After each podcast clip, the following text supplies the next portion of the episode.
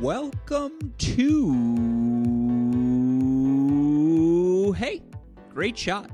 This is the Great Shot Podcast, a Crack Racquets and Tennis Channel Podcast Network production. My name is Alex Gruskin. Have another fantastic episode for all of you listeners today as I am joined once again by Cracked Racquets contributor and returning champion here on the GSP, David Gertler, to break down another week of fantastic ATP Challenger Tour action. We had two events this past week one in Spain, one in Portugal, both on the red clay, and of course, they both produced some fantastic tennis once again. Also, given that it's the end of another month on the ATP Challenger Tour calendar, David and I named our All Stars for the month of March, much like the NBA All Star starting five. We named our top five performers of the month, whether it be a breakthrough performer or someone who won multiple titles. I'm sure you all can guess who the captain of this month's All Star team is, given only one player won two ATP Challenger titles during the month. But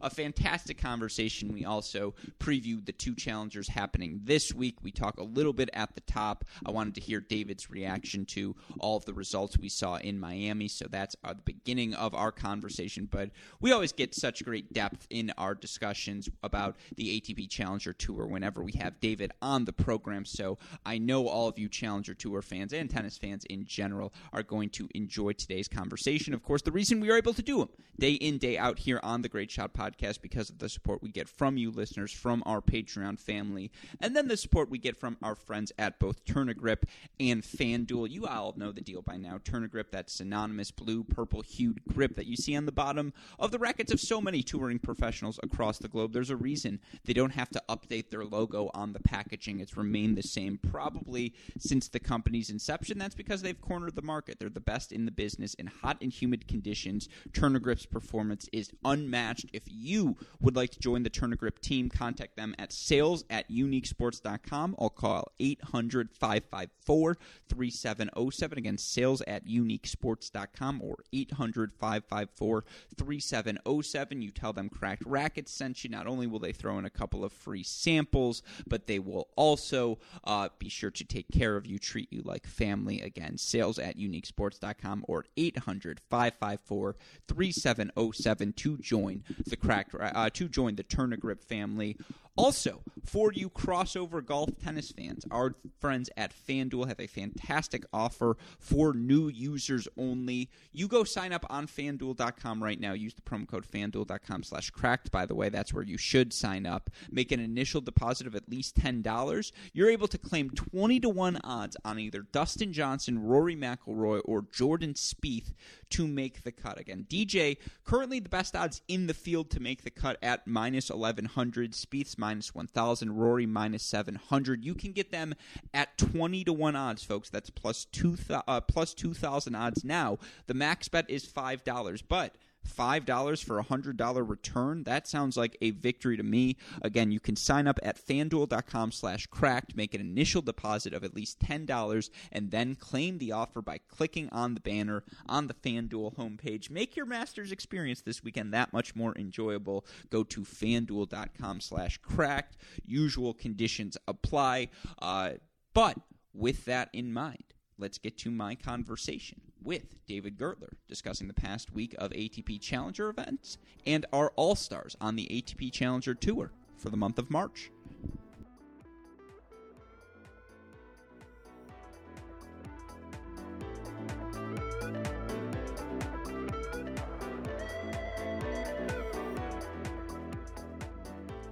Joining us on the podcast once again today, you know him as a writer on our website, crackedracquets.com, as a writer for Last Word on Tennis. You may know his blog, the All About Tennis blog. I know him as at TennisBlogger1 on Twitter, or better known as David Gertler. David, welcome back to the show. How are you doing, my friend?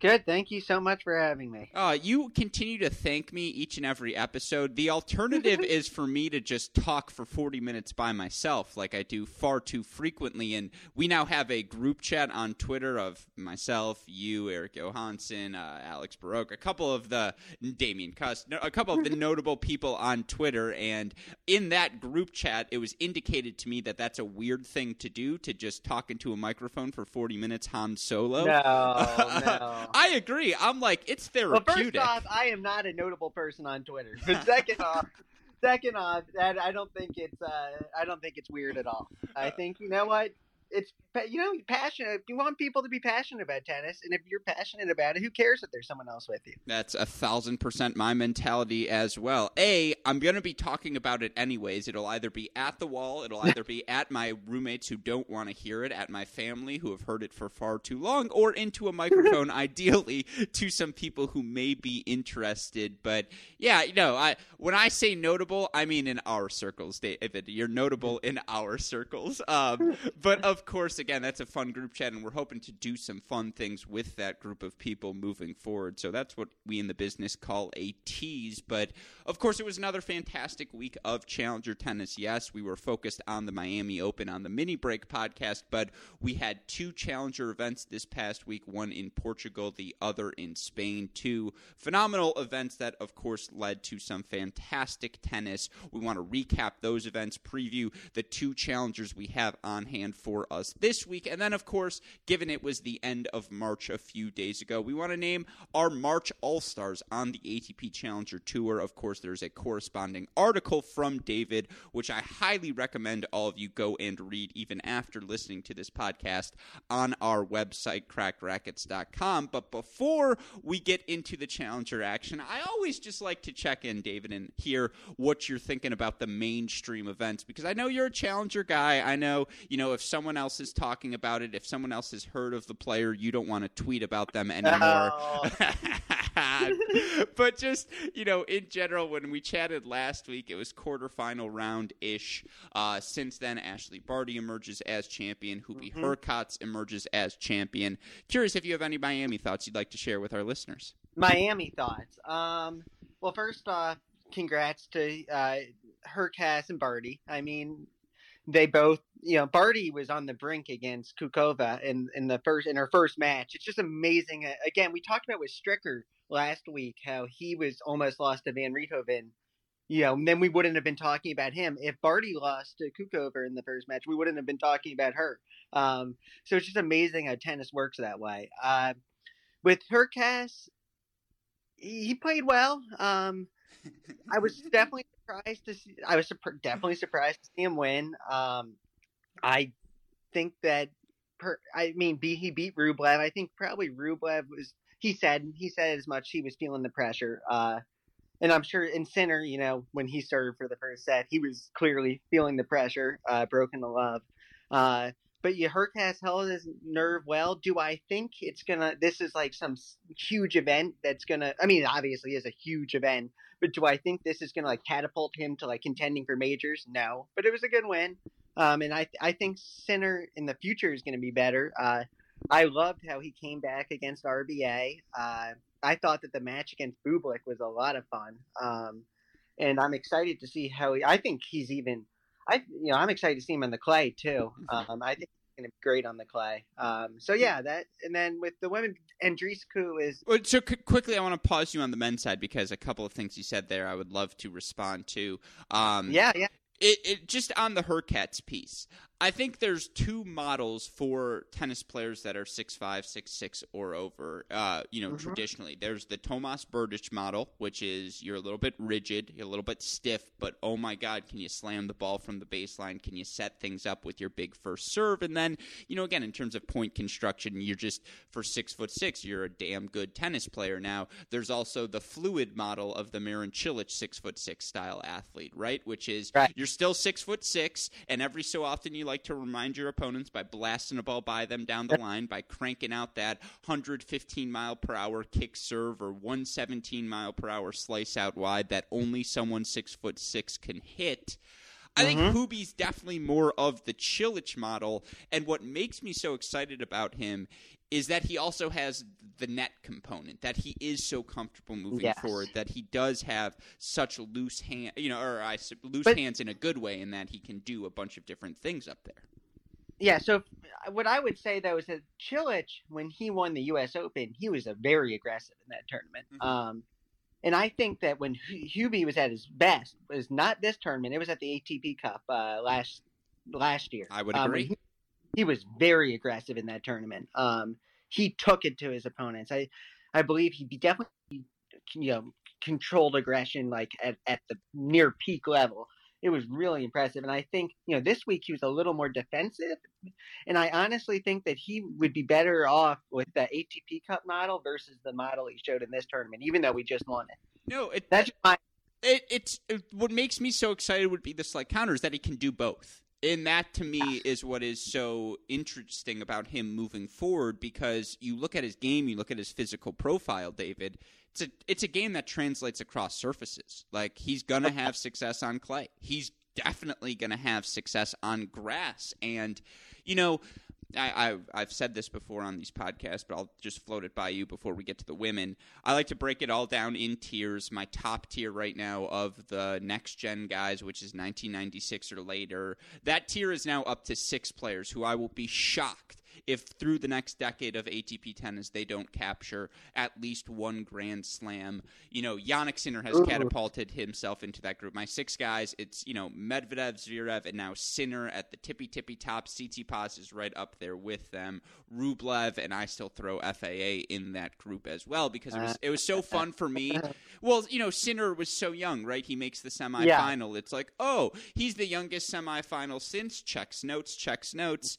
Felix Auger-Aliassime in 2019, and that's my big fuck you to all the FAA haters. Was just that yeah, to see that stat. I, I actually have a bigger problem with you putting FAA in there than Sinner. I think Sinner's a much better prospect, personally. Well, uh, that's just me. Yeah, we don't have to get into that right now. I would just they're both uh, in the tier of the rocket ship group, which is it sounds like a rocket ship's taking off whenever they hit the ball. But my point is to get back to Hurkacz. That's tier one. Tier 2 mm-hmm. for me are guys like Shapovalov and Korda. And honestly, it's a two member tier two where I'm not quite sure if they've got all of the pieces to be like a locked Grand Slam champion, but you watch their power tennis, you watch them at their best, and you think to yourself, oh, that best can beat even all of the guys in that top tier yeah. if it's its very best.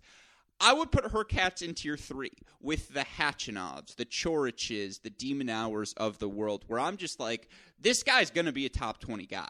Like, this guy is going to be in the mix forever. Yeah. And when things break right, like they did in Miami, he can end up in the winner's circle at a high level event. He's yeah. never your prohibitive favorite, but he's always going to be in the mix. That's the tier for me. Uh, yeah, I, I, I might push back on saying always going to be in the mix. He's, you know, just because he, he did struggle a lot last. He plays to the level of his opponent every time. Yeah. Um, but you know what? I, I can get behind that.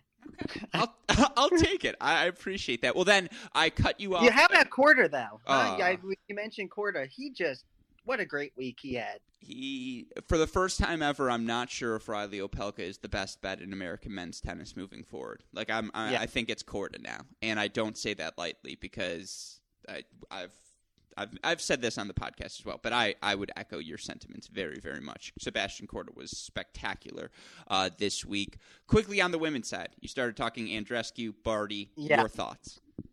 It's such a shame about what happened in the final, but uh, what a you know, it's amazing with how little how, how little she plays, how, what a high level she plays at. Mm-hmm. The variety she shows, the the grit, the toughness. That, I mean, that match we, we kind of it was going on during our last podcast against the Sorribes Tormo. That was just that just had everything in it. Um, it was you know so good for her for in I you know she's a star like she it's like that's I think she's exactly what tennis needs. Um, is a player with a personality even though you know she can sometimes be a little dramatic at times. Uh, she, she has a personality. She has a fun game.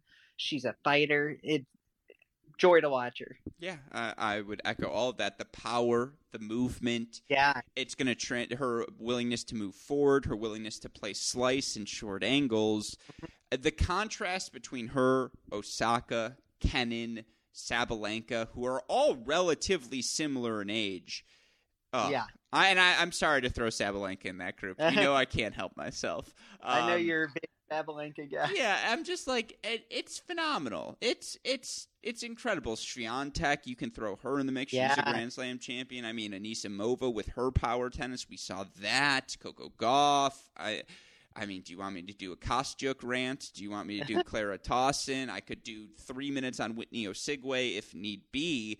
Like, yeah, it's it's crazy right now. Uh, the women's game. There there's just so much talent from top to bottom. Yeah, I, I would echo everything you said there. But we've talked enough Miami. People here want to hear about the ATP Challenger Tour. So, with that in mind, let's recap the past week of events. We had two, Yeah. as I mentioned at the top, one in Portugal, one in Spain, both of them on red clay.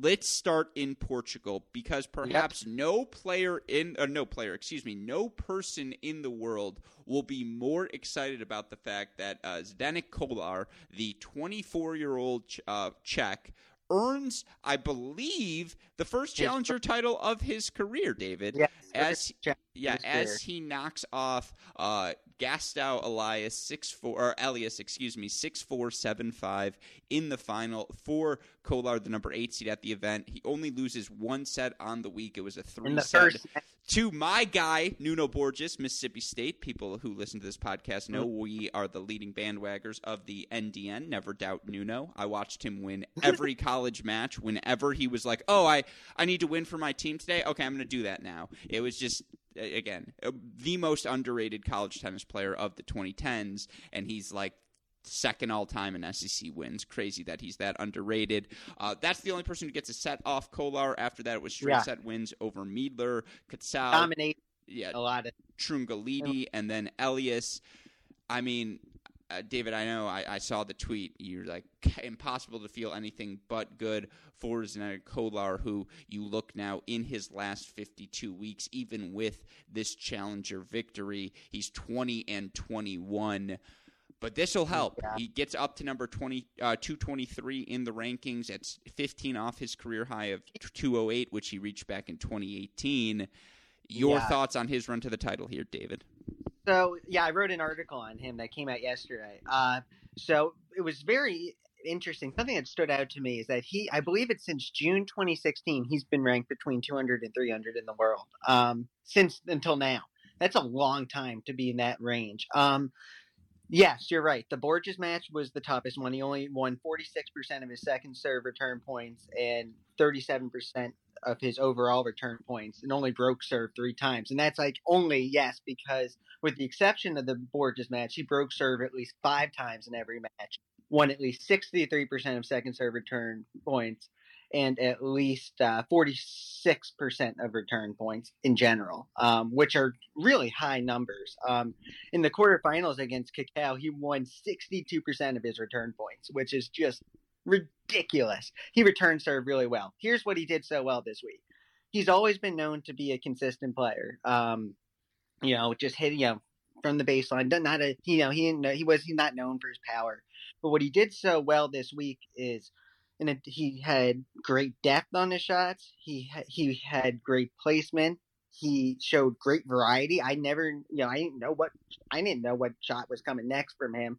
You know he mixed it up really well, and I and I loved how willing he was. You know his when he you know to come to the net and which made me realize he has 10 challenger doubles titles and 19 challenger doubles finals that's a lot and it really paid off here um what do you think about anything i just said No, I, I would say, you know, for Kolar, he moves the ball really well around the court, and the serve isn't huge, but he can hit all of the spots. He's just as likely to hit the kick serve out wide on the ad side as he is to hit the slice out wide on the deuce. And for him, his ability to open up space and take advantage of Yeah. that space and use his footwork because he moves really well on the clay to, to find forehands, and that's clearly the side he exactly, and that's clearly the side he likes to move the ball around with. Now, I thought what won in- him this match was how much better he was on the backhand wing than Elias. The fact that he was able to create some depth, create some angle and space for himself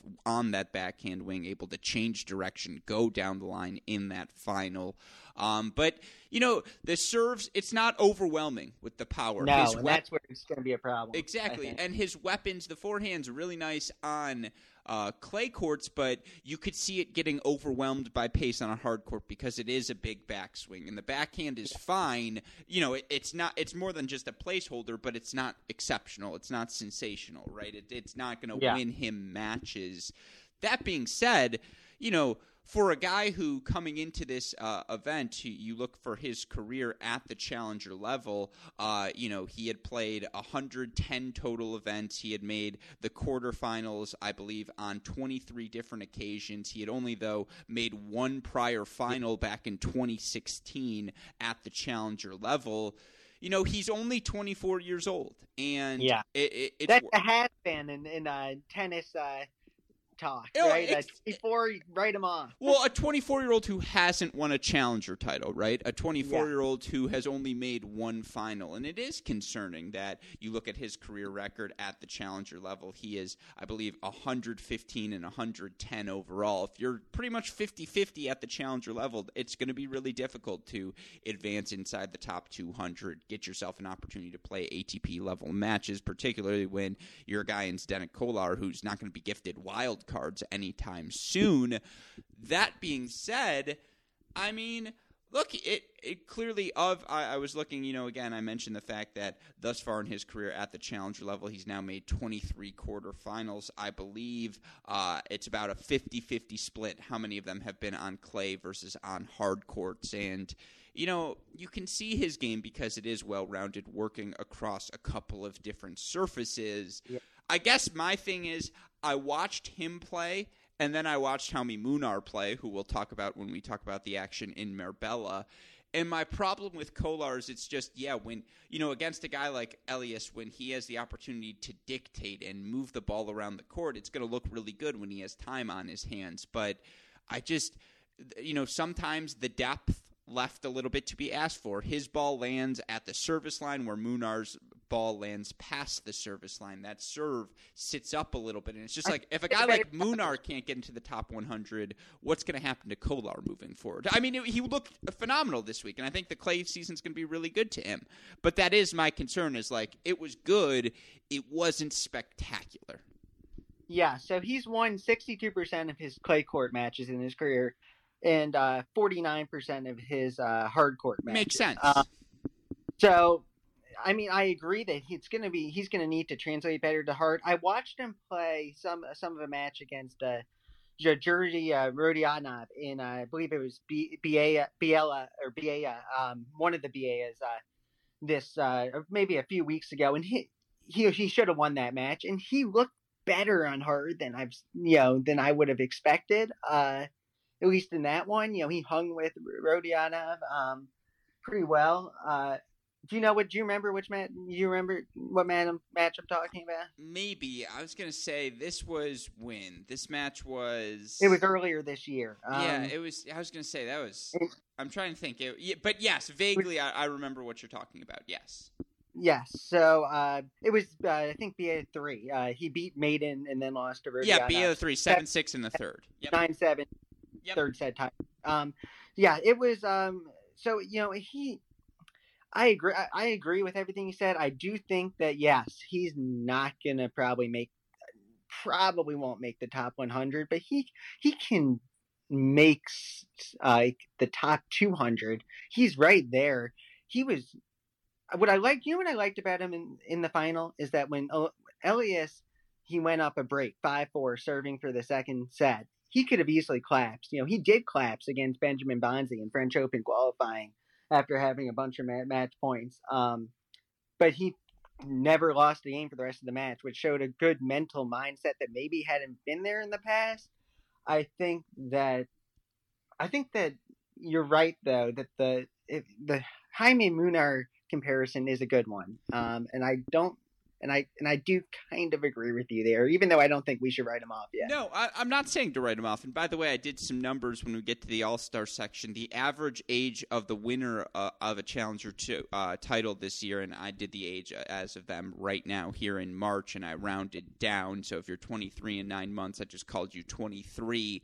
The average age of a winner is 23.8 years old, which again is right around where Kolar is right now, and like is this is a reality of the shifting of primes in ATP careers, mm-hmm. the added physicality of the game. It's no longer 18, 19, 20 when players are making their breakthrough, but 22, 23, 24. And no, yes, I mean, yes, to your point, my point is Kolar going to jump into the top 100? No, he doesn't have that sort of flash in his game. He doesn't have that overwhelming weapon, but he's going to be such a tough out at the challenger level over these next three months, and uh, uh, particularly during the clay court season. And then, of course, as he continues to solidify himself in the top 250, like, do you want to play Zdenek Kolar in round one of French Open qualifying if you're a seed? My answer is absolutely not, because if you're off Yeah. even a little bit, he's going to take advantage of that fact, and that's a credit to him. But again, like when we're looking at Kolar in the context, when I watch a Zizu Bergs play, or I watch a Thomas Machac play, or you know Brandon Nakashima, I just see a little bit more from them, and I guess that's just I want to Yeah, well, contextualize that for hold on. listeners. Is that fair?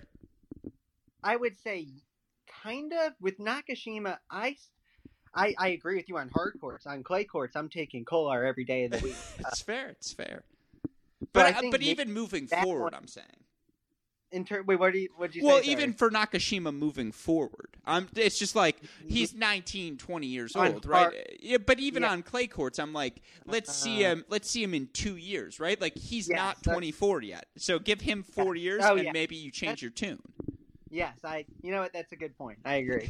I um, again, Yeah. we're. Yeah, not not Yeah. a surprise. But again, uh, this is to take nothing away. Zdenek Kolar was spectacular this week in Portugal. He earns the first challenger title of his career. Now you look at the opponent he played, Gastão Elias, who in this challenger final, first challenger final for him since 2017. With this result, he's up to number 323 in the rankings, which is far off his career high of number 57. But for the 30 year old Elias, he beats Furness, Molcan, Ortega Olmedo, uh, Jason Jung in early in the event. Pretty good week for the uh, for Elias this week.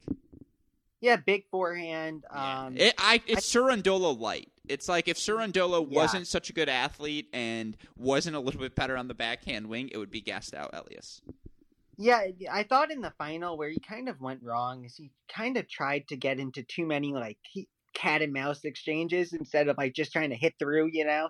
Like he would have a short ball and he would try to like do like a drop shot or something and like when he really could have just put it away. Um and that kind of played into Kolar's strengths. But yeah, he had a great week. Um I, I was not totally expecting it. Um but he has the game in him. No, Yeah, when, when he's playing well, you know, he when he's not playing well, it's not pretty. No, I mean, you look for him. He was 29 and 10 in his last 52. The majority of that has come at the ITF level. He also played a million matches during the quarantine period from March to August. He must have played Nuno Borges 17 times. And, like, the fact that both of them are having success speaks to how high a level I suppose that was. And you look for Elias wins over Brooksby, wins over Van Rijthoven, wins over guys who have had success at the challenger level of late. He's a former top 60 player in the world. Yeah. Like, it's not as consistent as it once was. He's clearly lost a half step from three, four, five years ago, but it can still look really good, particularly on a clay court when he's afforded Yeah. that extra bit of time. But yeah, I Although mean, he had that random run in Orlando a couple. You remember that? it's That true, but that's what he's good for, right? Is he'll do Yeah. that where he just clicks and that forehand's landing. And no, I, I would agree with you. Yeah, again, it was a great result for him. yeah, I mentioned it earlier. Trungelliti, Evan Furness, who was a qualifier this week, were your other semifinalists. Yeah. It was Kitsao, Molcan, Brancaccio, and Sizzling in the quarterfinalists. Cacao. Yeah, I was going to say your thoughts on the rest of the week's action, uh, David, in Portugal. Yeah, I, I was kind of, I kind of was at the beginning of the week wanted to see how Evan Furness did. Um, it, even though he made the semifinals, I'm still not convinced. I don't think he has, and which is not what I was expecting at the beginning of the week. You know, I- if, if you would have told me, I would say, "Oh yeah, he's going to be, you know, he can play on clay," but like. There's, I don't think there's enough power there, and you know he did kind of get a nice draw after the first round. Kuakata in the first round was tough. Um, he almost blew that. I believe he was up four in the third set, and then he went down six five. But the, Benadio is kind of not playing nearly as near his best tennis now. Brancaccio in the quarterfinals, that's pretty light. Yeah, that's not horrible. He went three sets in every match until he lost in straights to Elias, uh, Elias in the uh, semifinals.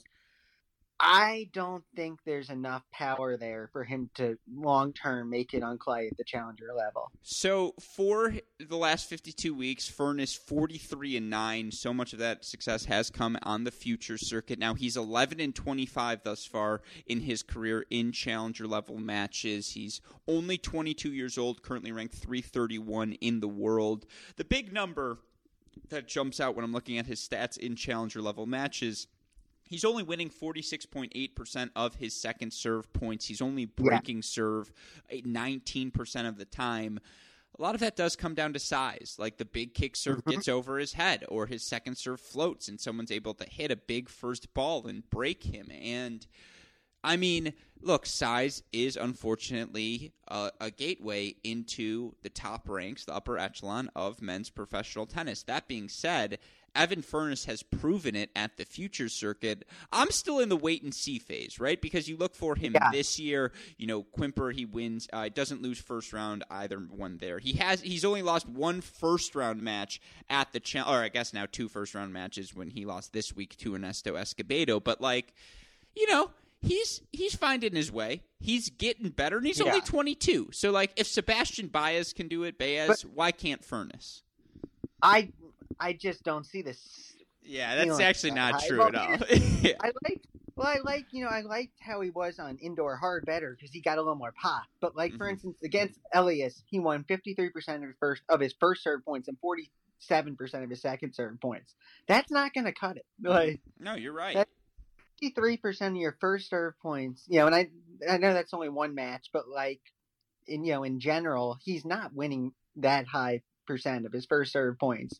Again, even against like uh, against a Brancaccio, which he won the match, he only won fifty seven percent of his first serve points. Um, so for me, I just you know Clay slows things down. I know, and it's harder to hold serve, but I like his game on indoor hard better, where he can get a little more pop, but I still just don't see a ceiling that high.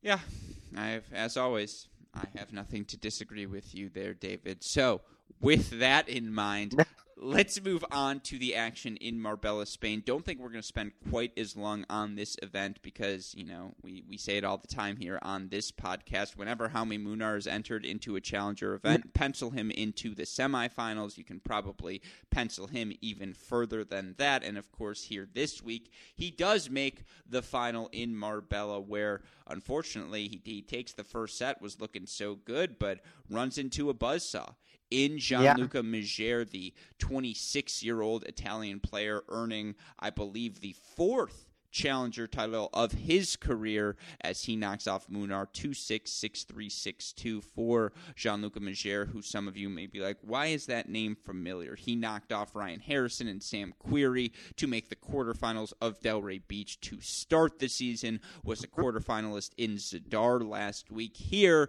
gets wins over Sanchez, Jover, uh, Ymer, Marcora, and Giannessi before getting the win over Munar. You look now for Gianluca Mager with the result. He is up to number 91 in the ATP rankings. That's 14 off his career high of 77, which he hit at the start of last season.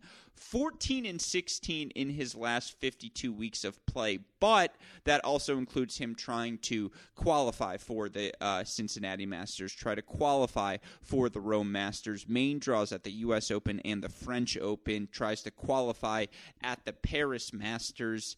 You know, he plays Australian Open this year. He plays a couple of ATP events in Buenos Aires, Santiago, Cordoba. Mm-hmm. He's trying to make the transition to the ATP level that he struggled at that level, but then comes down to the challenger level and gets a victory. That's very confirming for Mager, who, with all due respect, unlike Kolar, you watch his forehand for three seconds and you're like, yep, that's going to work. Yep, that too.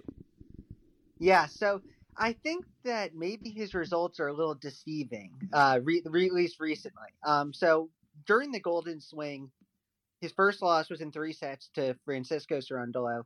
Cerundolo, that was an even match. That could have went either way. It was really close. Mager played really well. Um, in the second round, I mean, I'm sorry, in uh, the Argentina Open, he made the second round, beating Caruso and having a tight straight set loss to Andujar. In Chile, he had a tight three set loss to Coria, who are, you know, all these guys are good clay quarters. Um, in uh, Zardari made the quarterfinals and then he won this tournament. And what made this tournament actually so impressive was that he came back from a set down in all three of his last in the quarterfinals and the semifinals and the final. Um, like you said, his forehand is awesome. Um, his first serve is nasty.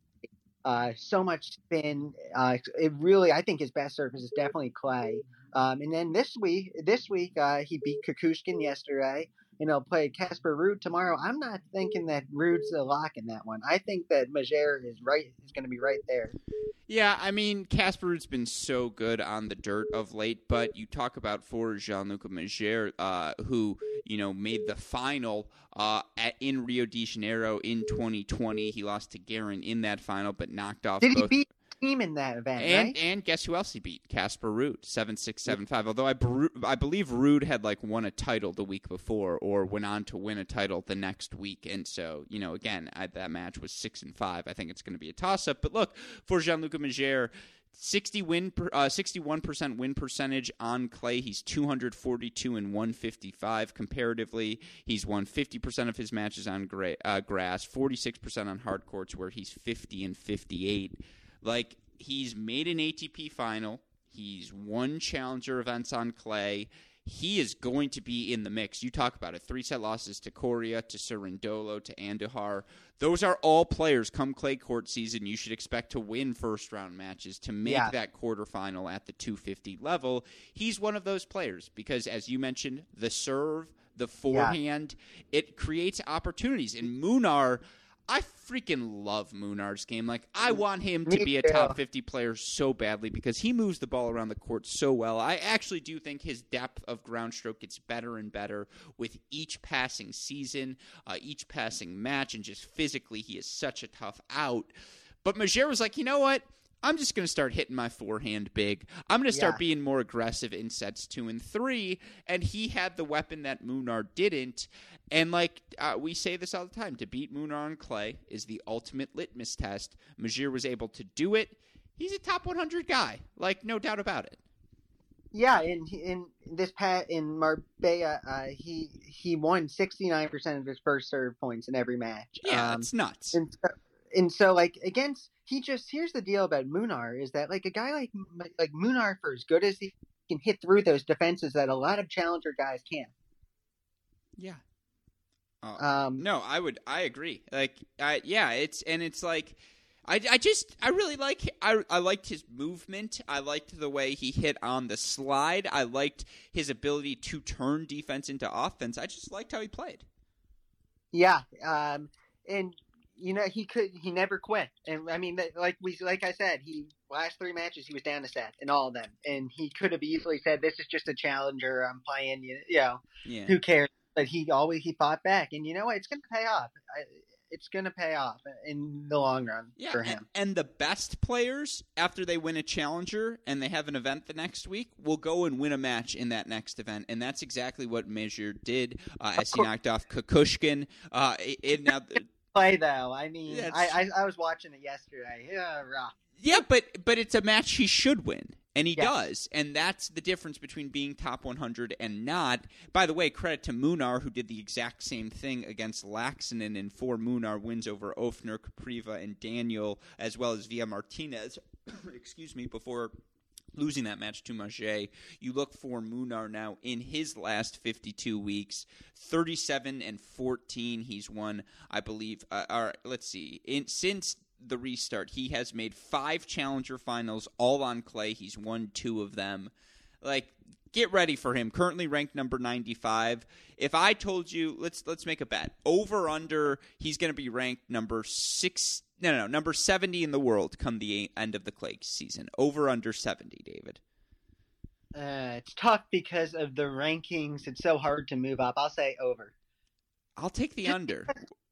I'll, and I'll tell you why. Just because, like in that Mager match, once he plays at the ATP level, there's a lot of guys that can hit right through him. Yeah, it's fair, but you look for Munar in his career at the ATP level on clay, and you know it's not the biggest sample size for him. And of course, you know I think 2019 was when he had his big breakthrough. But 26 and 28 in his career in clay court matches, you narrow that down to just 2019, 2020. Uh, he becomes let's see, 16 and 17 plus three and three, so 19 and 20 since the 2019 season. You do feel like though if he had a 2020 those numbers would be boosted that he's still only 23 years old and he's at 50% through 40 matches. I think that does bode well in his career. I mean, and saying Howie Munar is going to have success on clay court, by the way, is far from a hot take. And you know what I love about him is that he shows. It's kind of why I like, like someone like Kimmer Coppejans too, because he shows up every match. He's ready to grind. He's ready to bash Sorribes Tormo uh, who, well, this is a side tangent with the match. I was going to talk about the match with Errani, but I'll keep it on uh, Munar. Um, Munar is just going to show up every match. He's going to grind. He's not going to make it easy, and I really respect that. And you know what? He might not. I don't like I said. I don't think he's going to be top seventy in the world by the end of the clay court season, but I really respect him and his game, and I wish him nothing but the best. Yeah, well, you know, Cracked Racquets is nothing if not a place for us to embrace our impulses. So please, two minutes, Sorribes Tormo versus Errani, Battle of the Saras, go. Yeah. So here's the here's the deal with that one is I expected Sorribes Tormo to win. Obviously, it's a change in surface, but go to high altitude. But my biggest takeaway from the match is that Ronnie's just a more dynamic player. You know, order game, um, and I think that was on display yesterday. Yeah, that's a pretty good synopsis. I was expecting at least like two minutes. No, no, it was just I was just going on like a little tangent. Oh, okay. Little... That's fair. That's fair. Well, I called um, for a sound effect in the edits from Westhoff. I hope he did put in a sound effect. If it was only 20 seconds though and he didn't, I can understand why. Um, no, I would agree. I was surprised. I, I it, what was interesting though is there was no physical wear on Sorribes Tormo. I actually don't know if she ever gets tired. Like because she's played yeah. so much tennis of late, and I think moving forward, like that's probably the takeaway. It's like, yeah, I lost five and five, but I held up pretty well physically, and this is just the start of the clay court season. And I'll tell you what, Errani, if she can play like that, she has a good, a good chance to win the title. And I know, as crazy as that sounds, I truly believe that. Um, I think that you know next next up is today against Bolsova. Uh, of course, by the time this podcast is going to come out, she's going to lose. But I, I, think that she has a very manageable draw. Of well, besides Zidansek. If she can get past Zidansek in the quarterfinals, she can win this thing. Um, but as a lot of tennis people know, you know, people follow tennis know, Zidansek on clay is going to be very tough. And I just want to also shout out from that tournament. Sorry for the um, is Osorio Osorio Serrano is gonna is be, be making her name soon. Um, she she beat Vickery and she's into the second round against Martin Nikova, and she's a good clay court, you know, young rising player. I remember I wrote it. She made her initial breakthrough, I believe, in 2019 at this tournament, and I, I wrote an article about her. She's she's a good young clay courter. Mm-hmm. No, I I would agree. Uh, yeah, with with all of that. Um, you know, just to round out the thoughts on uh, Marbella before we move on. Yes. Sorry. No, no, no, no. I again, Cracked Racquets is nothing but a place for us to embrace our impulses. Your winners, uh, or your semifinalists, were Mario Vilella Martinez and Alessandro Giannessi. Quarterfinalists, Taro Daniel, Roberto Marcora, Martin Klizan, Nikola Milojevic, who had won a challenger title the week before, so great for him to follow that up with a semifinal. Your uh, with a quarterfinal, excuse me. Your thoughts, David, on the rest of the action in Marbella? Yeah, no, I mean, well, first off, I think on our last podcast we said that Munar was probably the, or at least I said Munar was the favorite, Mager was the second favorite, and I didn't turn out totally that way. But I'm kind of hey, great shot to you. No, everyone, every time you get one right, you deserve a pat on the back, always, because um, we all get too many of them wrong. Yes, and anyone who follows me on Twitter knows I'm wrong extremely often. Um, I would say that it's nice to see v- Vilella playing well again. He kind of he didn't have the greatest golden swing. He went uh, two and three in the golden swing, which for a clay quarter of his quality is not good. Um, I would say though that you know, it's to see the quarterfinals, I mean, in the semifinals against Munar and really play a very competitive straight set match. It was 7 6, 7 5.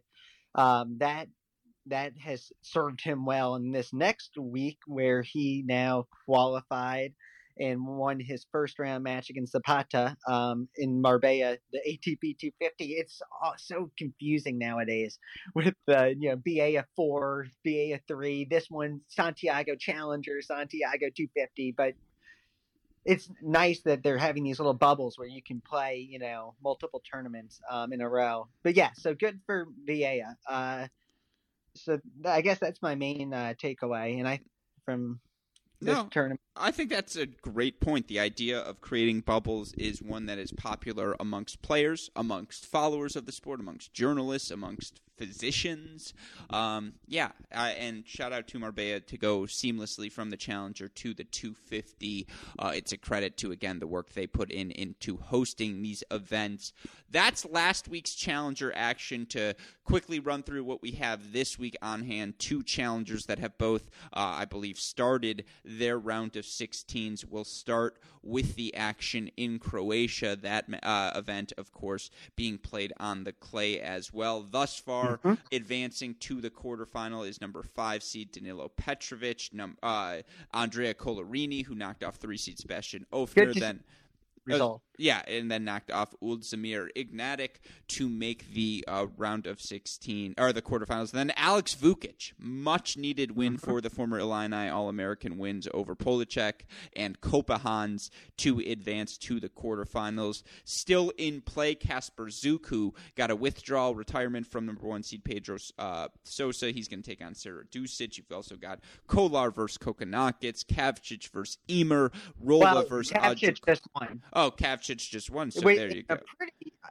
Dramatic pretty match, I believe. Yes. And then Basic versus Haase, Rola versus Ajdukovic. Your thoughts on the action in Split this week, uh, David? Yeah, so as I just said, it's really nice to see Collarini get a couple wins under his belt. He had lost five in a row in nine of his past 10 matches. So it's nice, you know, and almost all of those were on clay, too. So that was kind of shocking, but at the same time, it's nice. You know, he beat Ofner is a good win in the first round, and then he came back and beat uh, Ignatik today, which you know Ignatik's not the best clay quarter, but that's still a good win. Um, so good for him. That's uh, so good for him. Uh, Robin Haase had a great win yesterday over Polmans. Polmans played really well in that match of course, the stream cut out right before the third set tiebreak. Uh, but Haase picked up a really good win there. Um, and I think he's going to be a big contender this week uh, for sure. Um, and yeah, now that uh, Zuk beat, you know, Pedro Sousa's at the one seeds out, it's kind of anyone's tournament. Now that the two seed Polmans is out, even though Haase, you know, is a really good player who beat him. Um, so we'll see. Yeah, no, it's a really mainstream thing. The only things I would add, you know, I'm on the Casper Zuk bandwagon, but you know, Thanasi Kokkinakis has proven when healthy, mm-hmm. he's not just a top 100. He might even be a top 50 guy. And it's just, yeah. is he healthy? Can he do it multiple weeks in a row? Three set win over Horansky is a fantastic start, but you know now he's going to have the toughest physical out you can have in Zdenek yeah. Kolar, and so that is a match absolutely uh, to circle on your calendar. But you know, top to bottom, again, if you're a college tennis fan, former Ohio State Buckeye, NCAA singles champion Blaz Rola, Alex Vukic in the draw. There's just a lot of things to like about the yeah. action in Croatia. And shout out to Kolar, um, who played a great match yesterday. I don't, yeah, Santillan retired 5-0 down in the second. That's bad form. Sorry. Um, no, but is. Kolar, Kolar won 80% of his first serve points and 83% of his second serve points, um, serving 81% first serve percentage. That's really good stuff. Um, and he broke Santillan five times. So great, you know, no letdown at all, which is awesome to see. And yeah, Kokkinakis Kolar could be the match of the tournament. Yeah, mm, Well said. Well, that's your action going on in Croatia. Let's move on to the action happening once again this week in Portugal, part two. Two quarterfinalists already through in the draw. Nuno Borges, who knocked off two seed Enzo Couacaud, then knocks off Raul Brancaccio, 6 4 4 6 6 3. He's going to take on Manuel Guinard, who was a 6 4 6 1 winner today over Hugo Grenier. You look elsewhere in the draw, uh, Ernesto Escobedo fell today to Dimitar Kuzmanov in the round of 16. Kuzmanov a 2 and 2 victory. Gastão Elias continues his success, win over Trungelliti, and then a win over March Challenger winner Gimeno Valero, 6 1 6 3 to advance to the quarterfinals. Now, impressive. Top, very impressive. Very impressive. Now, on the top half of the draw, you've got Moroni versus Katov, talented young Adrian uh, Andreev taking on mm-hmm. Kachin. You've got Katsau versus Misha Zverev, Oliveira versus number one seed Oscar Otte. David, what are you going to be watching for most closely this week in Portugal? Yeah, so um, first off, it's nice, and you'll be happy to hear this. It's nice to see Nuno Borges in the quarterfinals. He got he got a very tough draw last week, and you can tell that he was in form with how close he played Kolar. Um, well, so it's funny. I will just say this: I know he's also nursing an injury right now. Um, oh, and really? yeah, and it's it, it's relating to his serve. He can't serve full speed, and yet that forehand is just special. It really mm-hmm. is. Yeah, and he hits with such great depth and consistency yep. too. Um, so I'll be looking, you know, see how he does. Guinard is a very winnable quarterfinal match. Um, and then yeah, it should be a battle of titans between uh, Elias and Kuzmanov. Both of them are playing great clay court tennis. Um, they're the past two weeks. One of them has been in the challenger final. You know, each of the past two weeks. Uh, Kuzmanov and Zadar, he really should have won that match. Um, against Mil- Milojevic. Um, Oscar Otte, let's not uh, count him out. He's a he's the number one seed, and he's a very solid clay court player. Um, and then yeah, Adrian Andreev. The first time he really uh, jumped onto the stage was, at least in my eyes, I took notice of him during the pandemic last year when he played some very good exhibition matches, and he you know beat Sang yesterday, uh, winnable match against Kachin. Um, and then last thing, sorry, um, Moroni. He you never know with him. He defends so well, and it just depends if his back one-handed backhand holds up, which some weeks it just doesn't hold up at all. But some weeks he's really impressive with, you know, in his ability to defend from that side. Um, he had a very impressive first round straight set win over Molcan, which makes me believe that he's locked in this week, and so he's going to be a problem, I think. And Kota is a tough. It's not a tough second round match for him. No, as always, you never have to apologize uh, when you uh, inform our listeners of what's going on. Yeah, I would echo all of that. And again, it should be a really fun week of action across the ATP Challenger Tour. With that in mind, let's talk about the final thing we came here to do today. Name our All Stars for the month of March on the ATP Challenger. After all Tour. that, I feel like uh... yeah, it was a long build. It, it was a yeah. long build. Yeah, just to get it all set up. Again, people want to know what's going on, but the, the, reason why we save it until the end is because the uh, you know we've talked about a lot of these names over the course of the month, and so don't want to repeat ourselves too often. However, given the long build up, Westoff, give me some all star music sound effect, and let's rock and roll. All right, David, I made a, a conscious decision, despite the title editor in chief, to not look at your article before we publish it here at Cracked Racquets so as to not know the names you are going to be naming here uh, in uh, on your All Star team. Again, it's going to resemble an NBA All Star team. Five names. Of course, I cheated uh, because that's just what I do.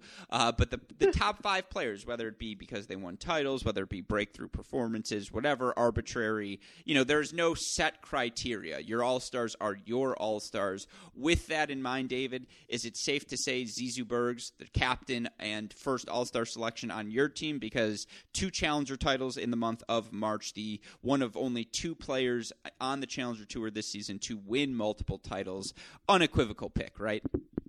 Yeah, he was number one. It was like that. He was the only one that was like easy for me, like to put on the list, just because there was so many events this week that I mean this month that like it was kind of hard to pick and choose. But for Bergs, yeah, that was an easy one.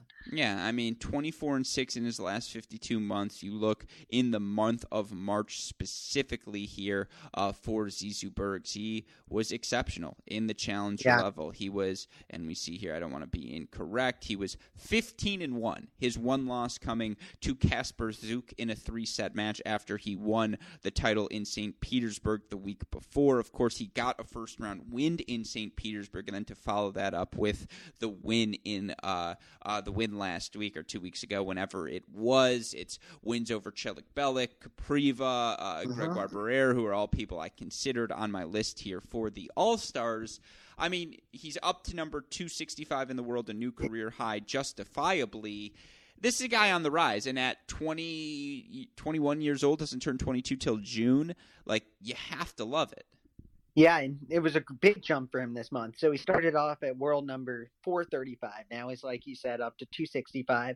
His return of serve was on point. Uh, no opponent um, in St. Petersburg for, for this first challenger was able to win more than 50% of his second serve points against Berg's return. Um, and in the final against Barrere in the second one, uh, he was able to hold him to 50% of second first serves first serves one and broke Barrere's, Barrere's serve seven times. Um, so really, his return was great. The ball pops off his racket. When you see him, he's explosive. You know, like in terms of like when he hits a forehand, it's you know exploding off his racket. Um, so I'm very impressed with him. I, you know, he had that run in Antwerp last year, but I, I didn't see this coming. Um, but like we talked about last week, we'll see what happens on Clyde. Yeah, I mean the numbers. He made 72% of his first serves during the month, won 74% of his first serve points, held to 84% of the time, which would be good for, you know, that's about equivalent to it's not quite Medvedev, who's a tier below Medvedev. I can go look right now on the tennis abstract stats leaderboard. The point being, that's really, really good. He broke serve 39% of the time. That's better than Prime Djokovic or Prime Nadal. Now, again, it's at challenger level, but uh, it speaks to he was playing high percentage tennis. The numbers reflect it. His record reflects it. He was just better than everyone during the Mhm. month of March, and we talked about him so much last week. So, yeah, that's your captain. Now things get interesting. Who is your second pick, David? And just quickly, so people know, here are your challenger title winners in March. Bergs has two. That's why he's the captain. Your other titles Machac, Gimeno Valero, Sebastian Baez, Tyurnev, Seppi, Fratangelo, Masur, Stricker, Milojevic, Mager, and Kolar. I mentioned it earlier. The average age of a winner on the Challenger Tour this season, 23.8 years old. With that in mind, David, your second pick. Okay, so do you want me to just go right down my list, or No, just, okay? yeah, let's go one by one. Give me your next Okay. pick. So my next one might be a little bit of a surprise. Uh, I was feeling a little uh, go off the beaten path with this one. Tyurnev is my next one, and I'll tell you why. Give me the case. I- I loved how he served this week, and I just felt like for him to have that type of serving week, I wanted to put him on the list. He dropped, well, first off, he dropped only one set all week. He won at least, so he won Saint, so he won St. Petersburg too. Um, so Burge won St. Petersburg one. He won St. Petersburg two. He in St. Petersburg two. He won at least seventy eight percent of his first serve points in every match, and in every match but one, he won over eighty percent of his first serve points. Um, he served double digit aces in every match but one over the course of the week. Um, he, he was broken three times all week. All week he was broken three times and wasn't broken at all in the semifinal or the final. Um, in the final against Zuk, uh, he won every first serve he put in play and did not double fault at all. Um, and then he had a nice little rise up the rankings from 407 to 295. Yeah, that's uh, that's pretty nice. Uh, yeah, like I, I, I, I, that's a that's a solid case. Now he was on my short list, but you know, for me, there are just a couple of guys who either followed up their challenger title. So like. I mean, I guess we can just get into the entire list. That's fair. Uh, Tyurnev's a good selection. I'll get into my next pick now. We can just go back and forth. Uh, I went with Sebastian Baez next because he Okay, is now he was on my list. yeah, he's 10 and 0 in his 10 challenger matches he's played in 2021. Two titles between two clay court events. He's beaten Holger Rune, Francisco Cerundolo, Andre Martin, uh, Juan Pablo Varillas, uh, Thomas Barrios Vera. Like he, these are all the players. Daniel Galan. Uh, like he has been the best of the best ATP mm-hmm. Challenger Tour players on clay. He's an all star. He's him and Bergs yeah. are the only two two title winners in 2021. He just belongs on this list. Fair. Yeah, and so up to a new career uh, high of number 216. So he uh, every match in the tournament saw Baez's opponent win under 60% of their first serve points and below 55% of their second serve point. I also want to point out that this was a tough week for Baez on a personal, emotional level. Um, Josh Meiselas of the ATP did a great uh, piece on him. Um, he had uh, one of his former coach, uh, Jorge Chino Hiroshi, died in January and was living in Santiago when he passed. Um, so after the match, uh, after the final, uh, Baez said, "This trophy and this great tribute is dedicated to Chino, who was watching from above." Um, so it was, you know, emotional for him, uh, and he was able to, you know, stay the course and get it done. So good for him. Yeah, I mean, he's breaking serve David forty-two percent of the time. Like mm-hmm that's historic. That's freaking nuts at the challenger level. He's just a rock. Um, yeah. And yeah, no, I, I agree. It, um, just 20 years old, not your, you know, five foot seven on his best days, and just moves the ball around so well. Such a tough out. He's one of my all stars. I also have Dom Stricker on the list. Just yes, because, on mine too. Yeah, because for any 18 year old to run through a draw the way he did to win over 80% of his first serve points for the week, like that's just nuts. And so he's my inclusion. Why'd you have him? Um, I had him because of his serve. His, le- yeah. you know, and despite only being five eleven, I believe he's only five eleven. Um, first serve is dominant. Um, there was only one match where he won under eighty percent of his first serve points. Um, and he won in every match at over seventy five percent of his first serve points. Um, tough road, Van Rijthoven, Masur, Suhita, um, and I also like, and I'm also excited to see him on the clay. You know, as we talked about, he's a former Roland Garros Junior title winner for both singles and doubles. Um, and he's up from uh, 1018 to 425 currently. Um, well, he was at 1018 at the start of the month. Yeah, that's yeah, and I mean, I I'm a sucker for any former recent Junior Slam champion immediately transitioning to the pros and having challenger level success, um, and that's what he did. Like that w- passing with flying colors wins a challenger title in what what was it second or like third ever challenger level event yeah uh, that's freaking nuts and so stricker yeah. an unequivocal all-star all right we have four of your names that means there's only one to go i've given you three of mine uh-huh you must have okay i think I have I two players. Ti- well, I have two players tied for. I know your next two. Spots. I already know it. All right, name them for me. It's going to be Masur and Machac.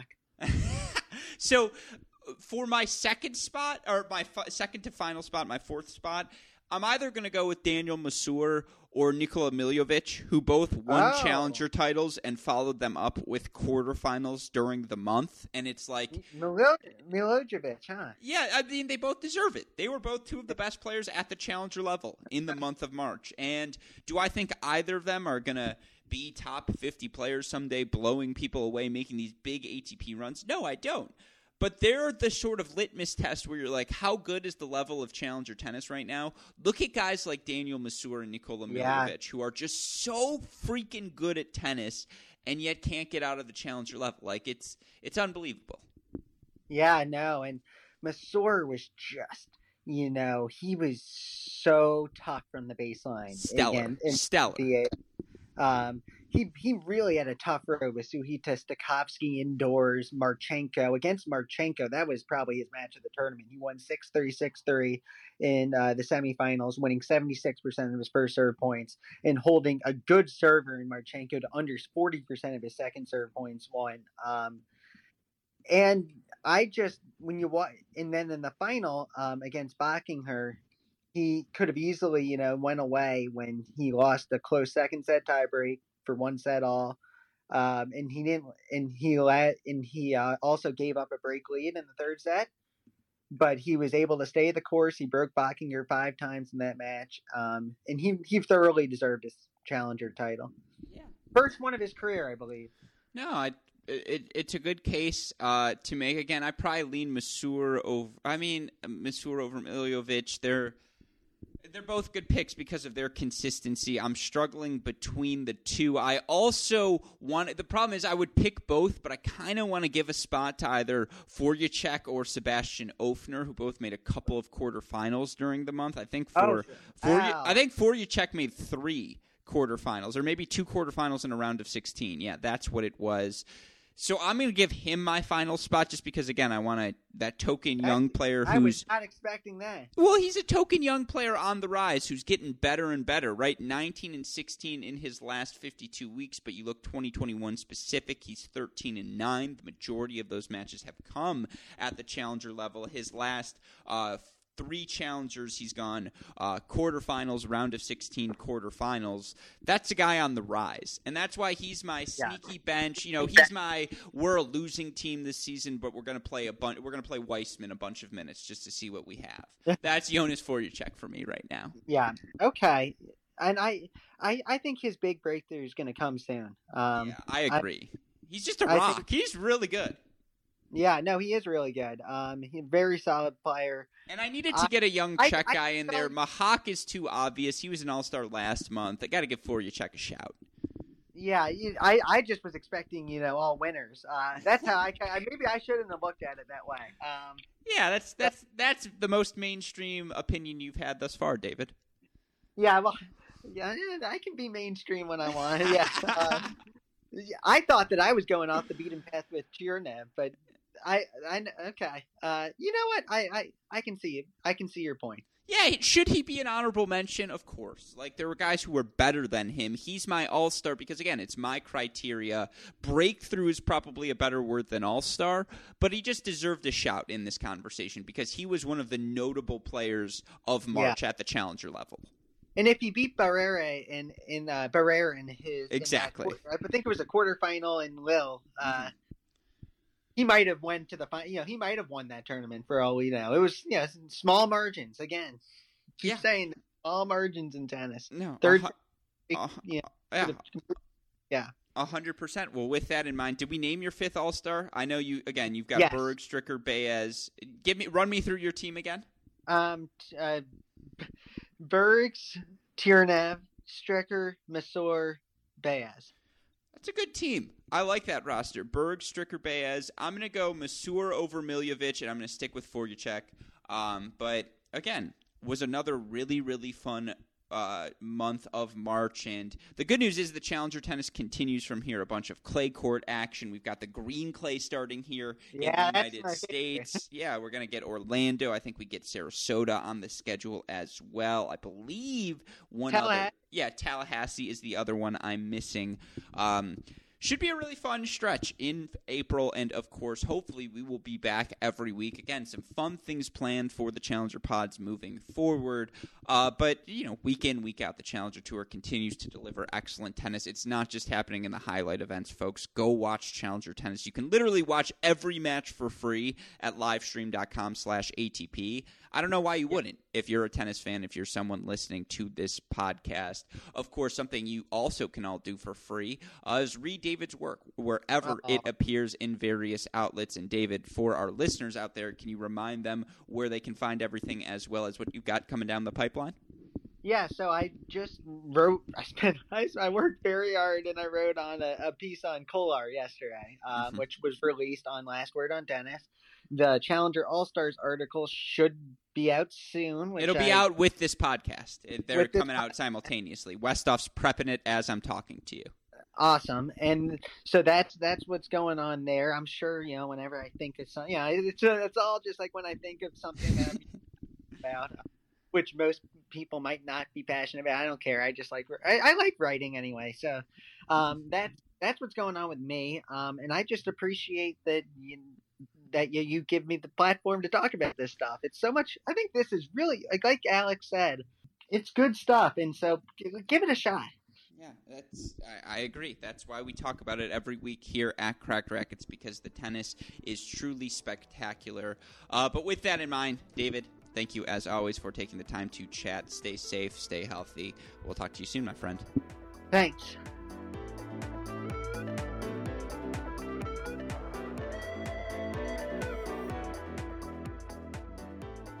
Hope all of you enjoyed today's podcast with Cracked Racquets contributor David Gertler. A huge thank you, as always, to David for taking the time to chat. We're able to cover such great depths when we talk about the ATP Challenger Tour whenever we have David on. It's a testament to, again, his commitment to following the sport, his commitment to promoting that level of the game. Hopefully, all of you enjoyed our conversation. We tend to always go over the hour mark, but that's because we're having so much fun. And why stop the mics when the mics are hot?